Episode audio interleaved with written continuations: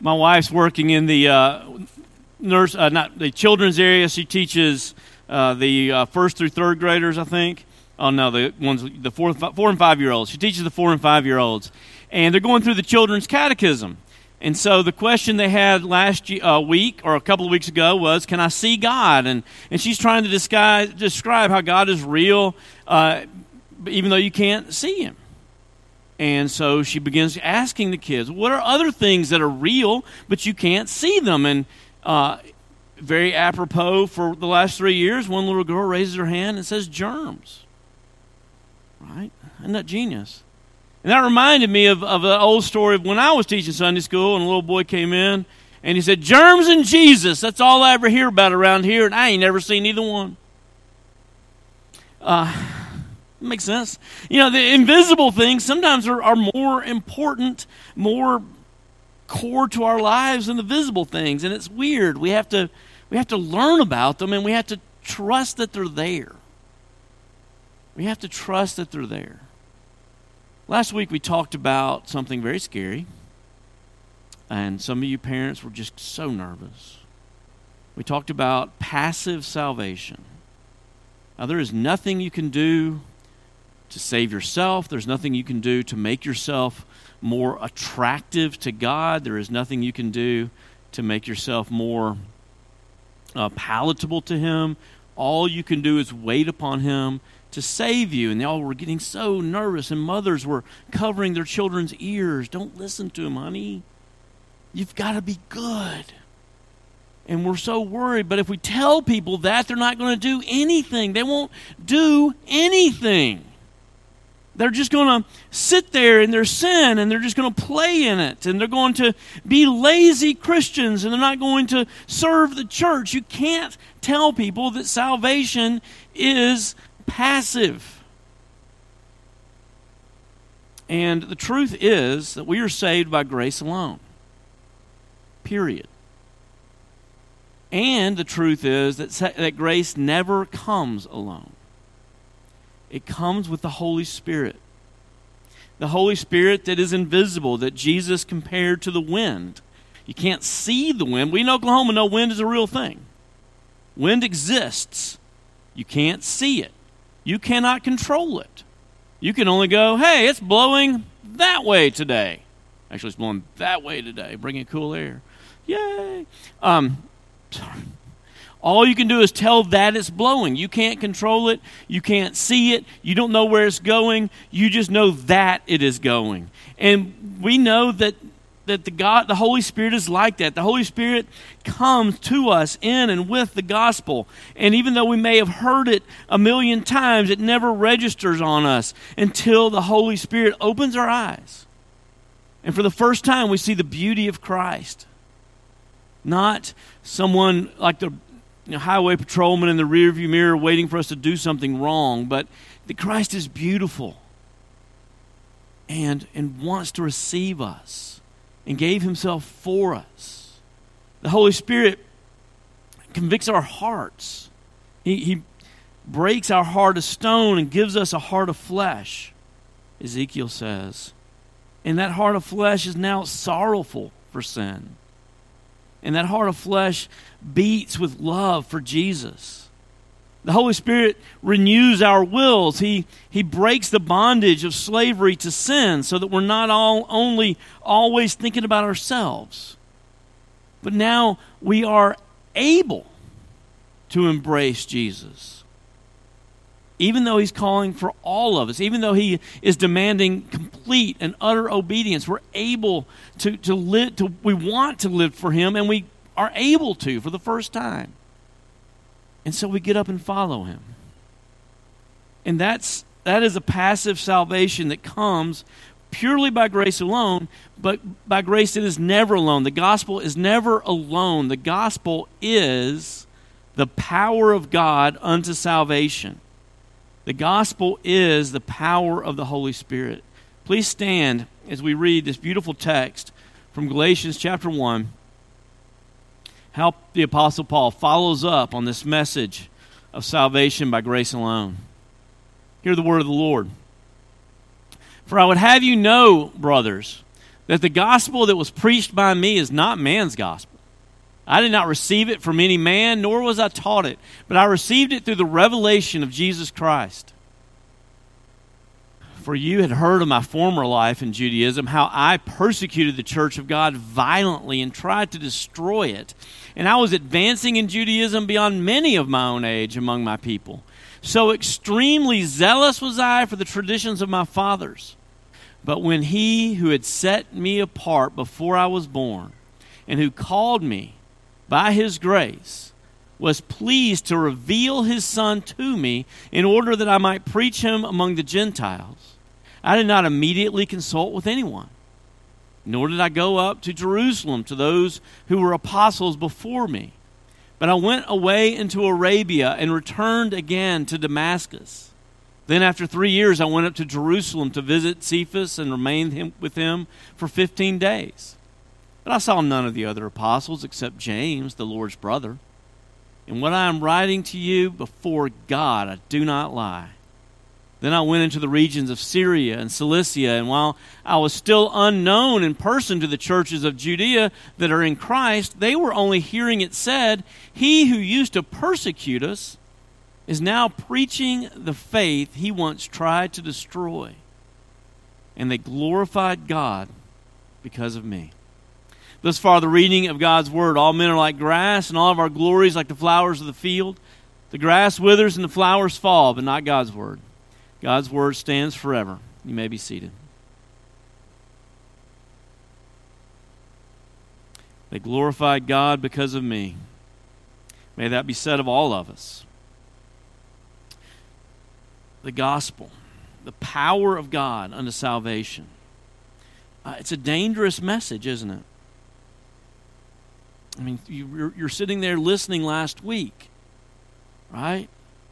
God saves us. God does all the work. Jesus gave himself for our sins to deliver us from this present evil age by the will of God the Father. It's something that he alone and he completely does and we don't do anything. And, and I heard you. We don't do anything? You don't do anything. You can't do anything.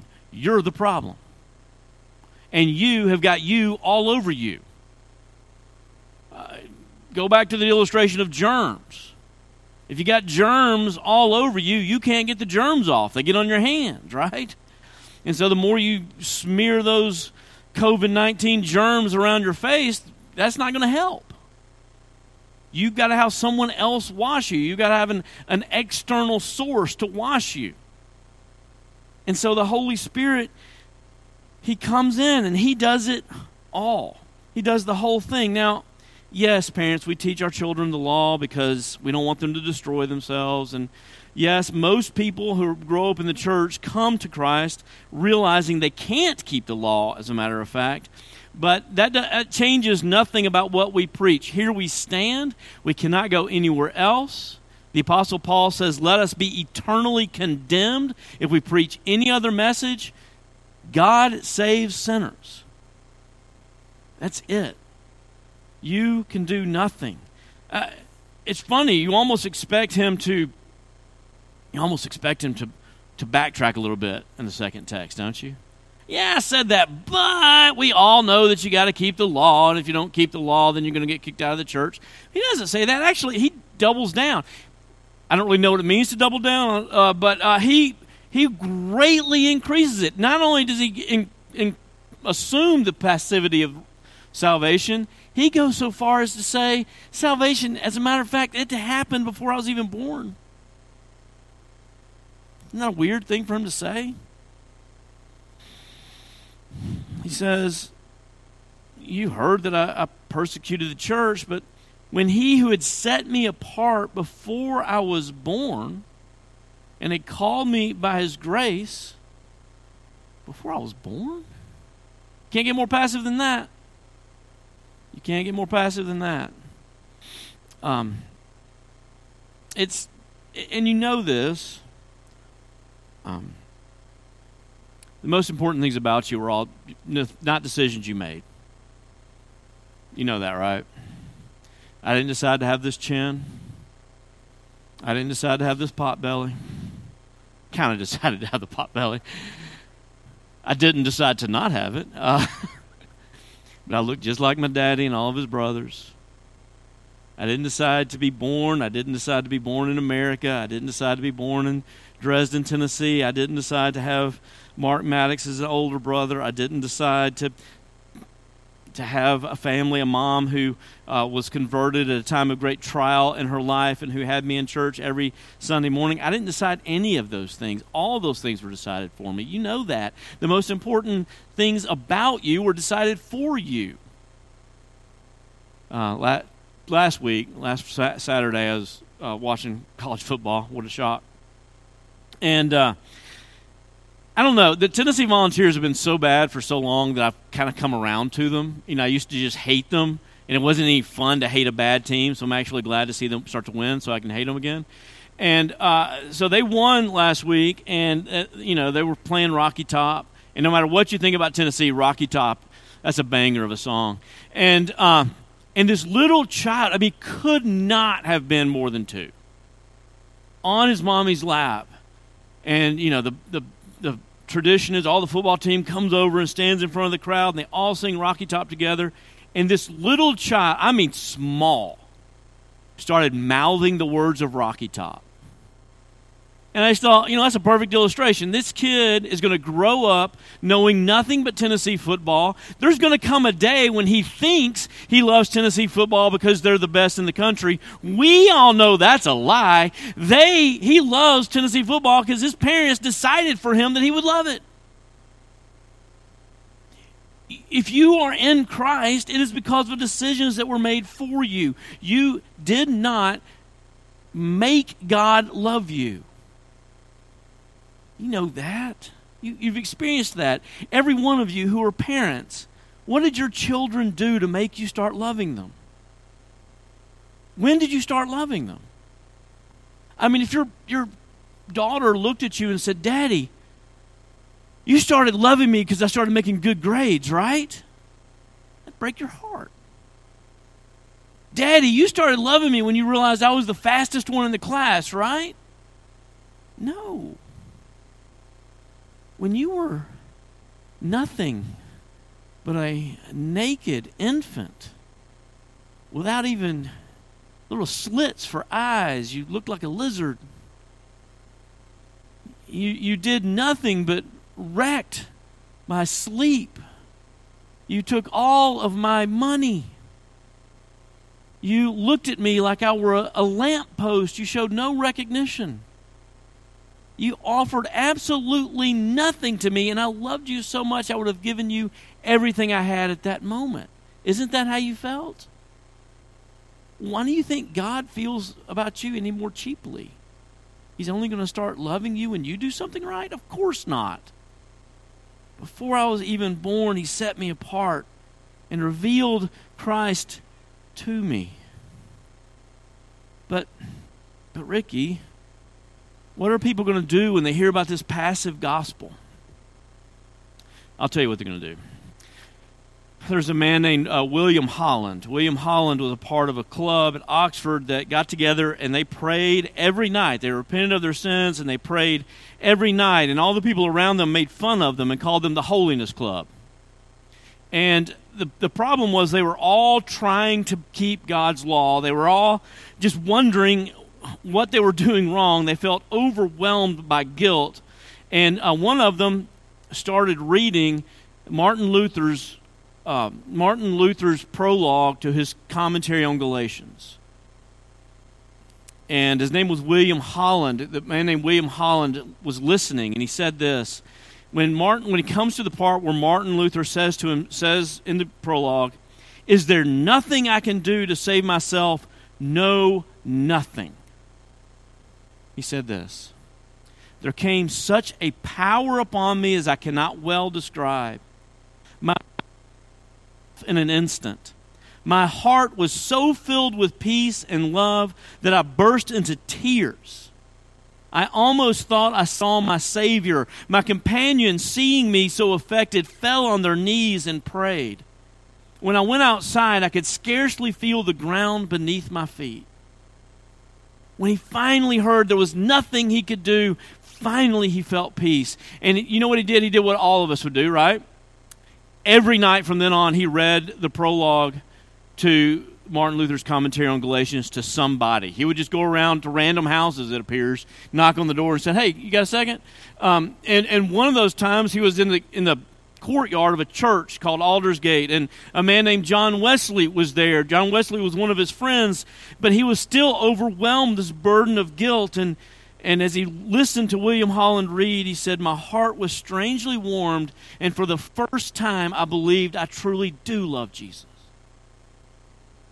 That's the gospel power. And those men, uh, one of them whom was George Whitefield, another whom was Charles Wesley, they began what, what we call the, the first great awakening, a, a revival so enormous that it spanned two continents and changed two cultures. That's what you do.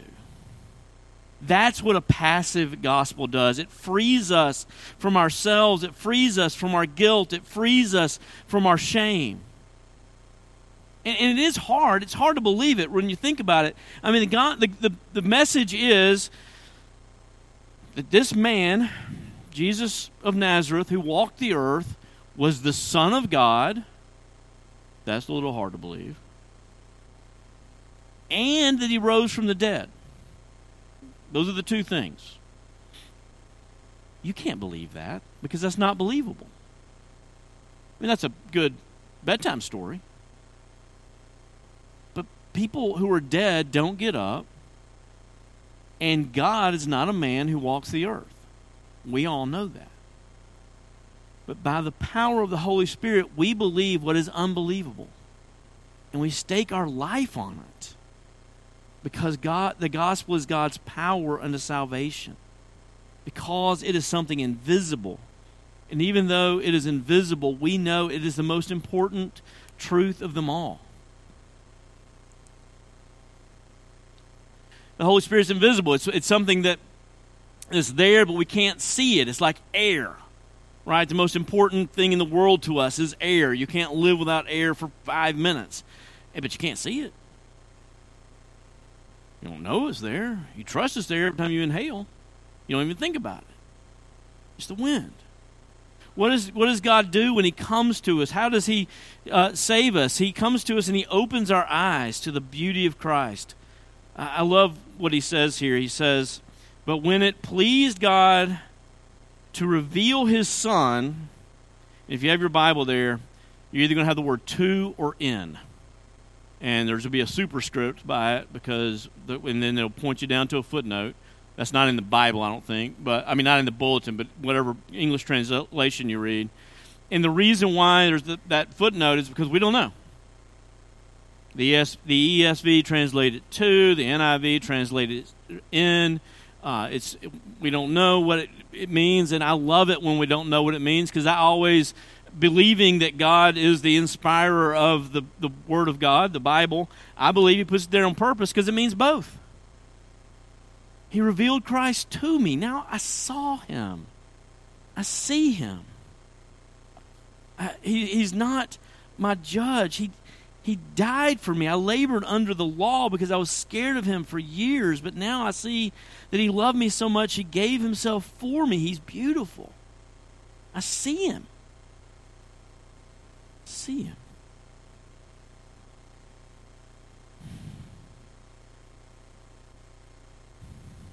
Do you see him? Is he beautiful to you? Not useful. Is he beautiful?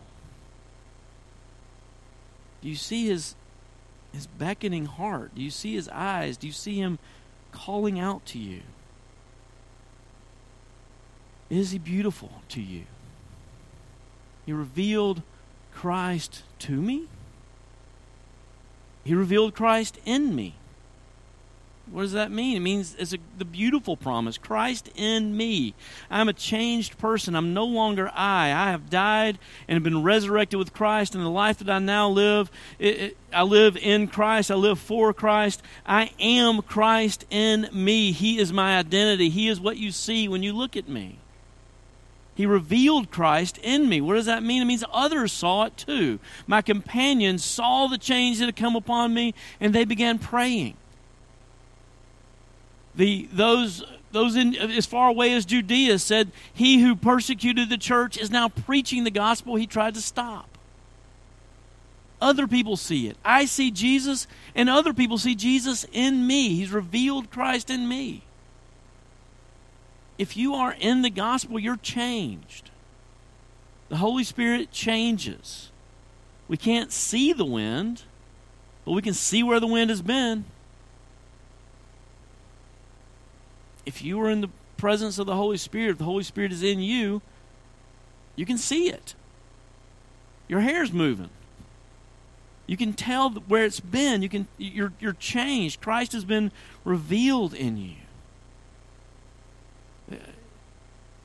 It's, it's invisible like the wind, and, and it comes with power. I uh, I checked this with my son, who's an, uh, an electrical engineer, and I said I because I, I, always get afraid when I come close to science because I don't really know any. Uh, and so I texted him this week and I said, Is electricity invisible? And he said, More or less. So go with it. Uh, so, electricity to those of us who are normal, it's invisible, right? You know that. Uh, you, t- you don't know if if you're trying to wire an outlet, you can't look at the the wires sticking out there and, and tell whether they're alive or not. There was a missionary, supposedly, I don't know if his story's true. I think half of all preacher stories are made up, but this is a good one. Uh, a missionary came back from Africa with one of his converts, and he was trying to, you know, raise money and show people that they were really doing work over there. And so they were going to uh, kind of go come across the country, and they started in San Francisco and uh, they walked around the town and they saw the streetcars, you know, connected to the wires above. And uh, the African said, "What makes it go?" And the missionary said, "You know, tried his best to explain electricity."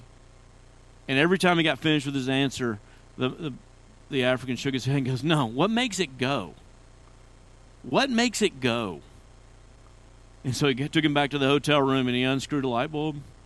He said, "I want you to lick your finger and stick it in that socket." That's what makes it go. you can't see it. You get you, but you know when it's there. The, the Holy Spirit is the power of God. The gospel is the power of God unto salvation. It comes with the Spirit. He makes it alive and He changes us. Like no longer are we slaves of sin.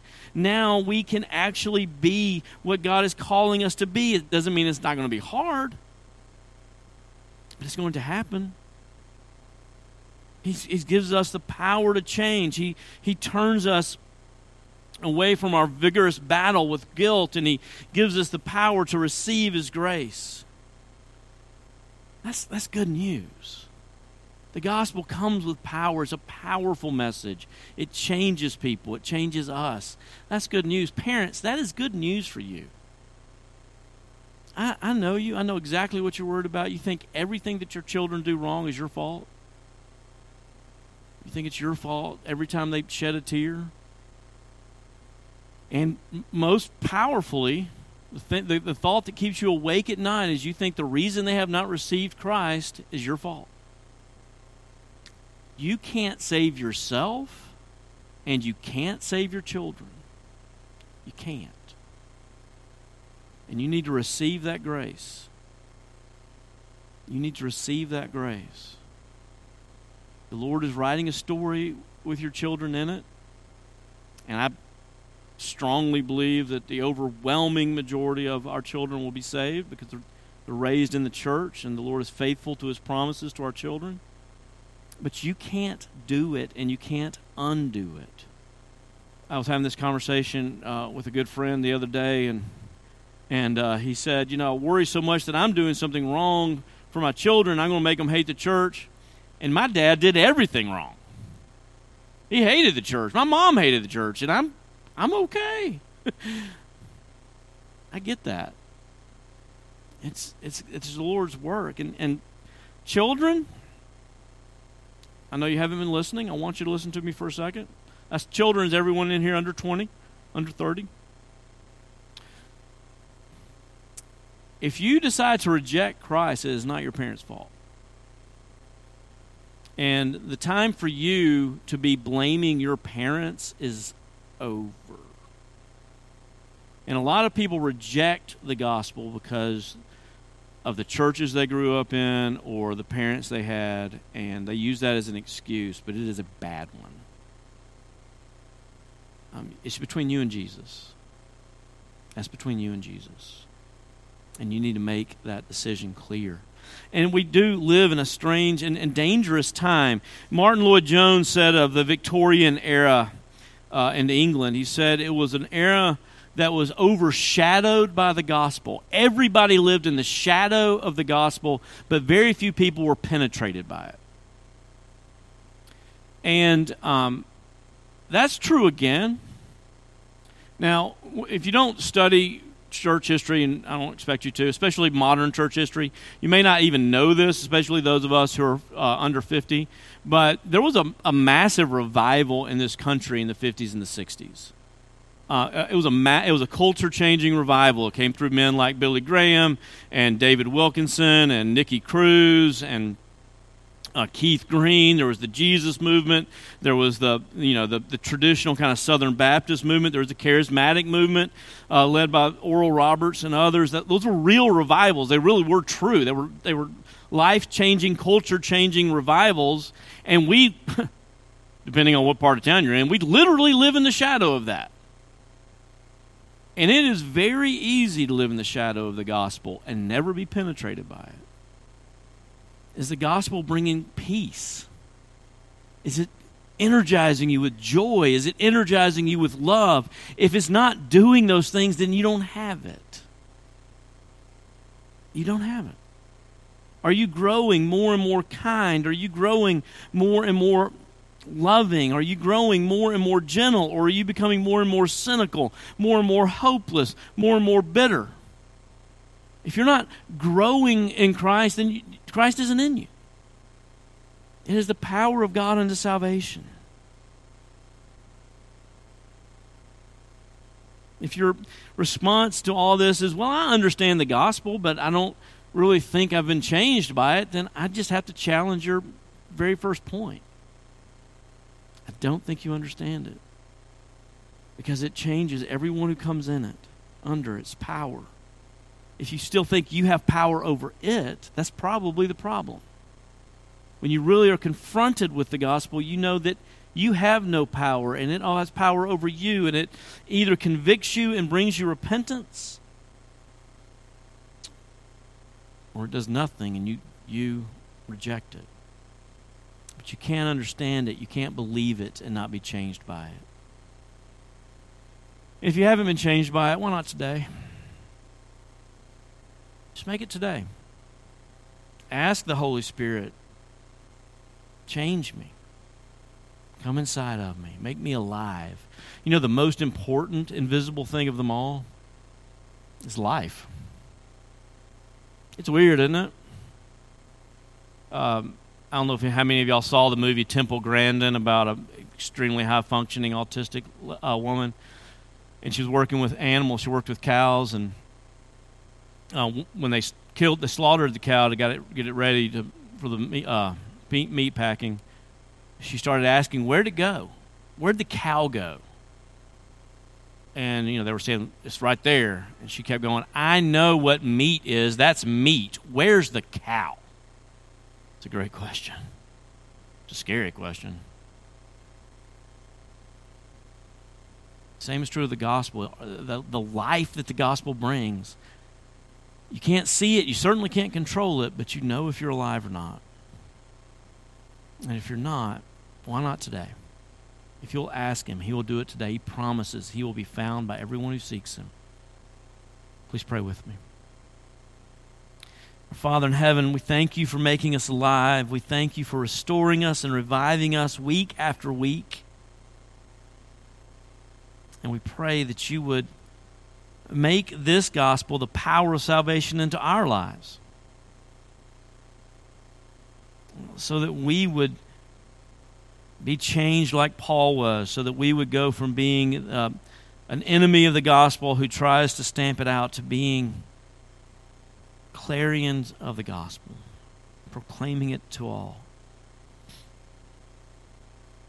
We ask you to be at work in us, to make us alive. We pray these things in, in Jesus' name. Amen.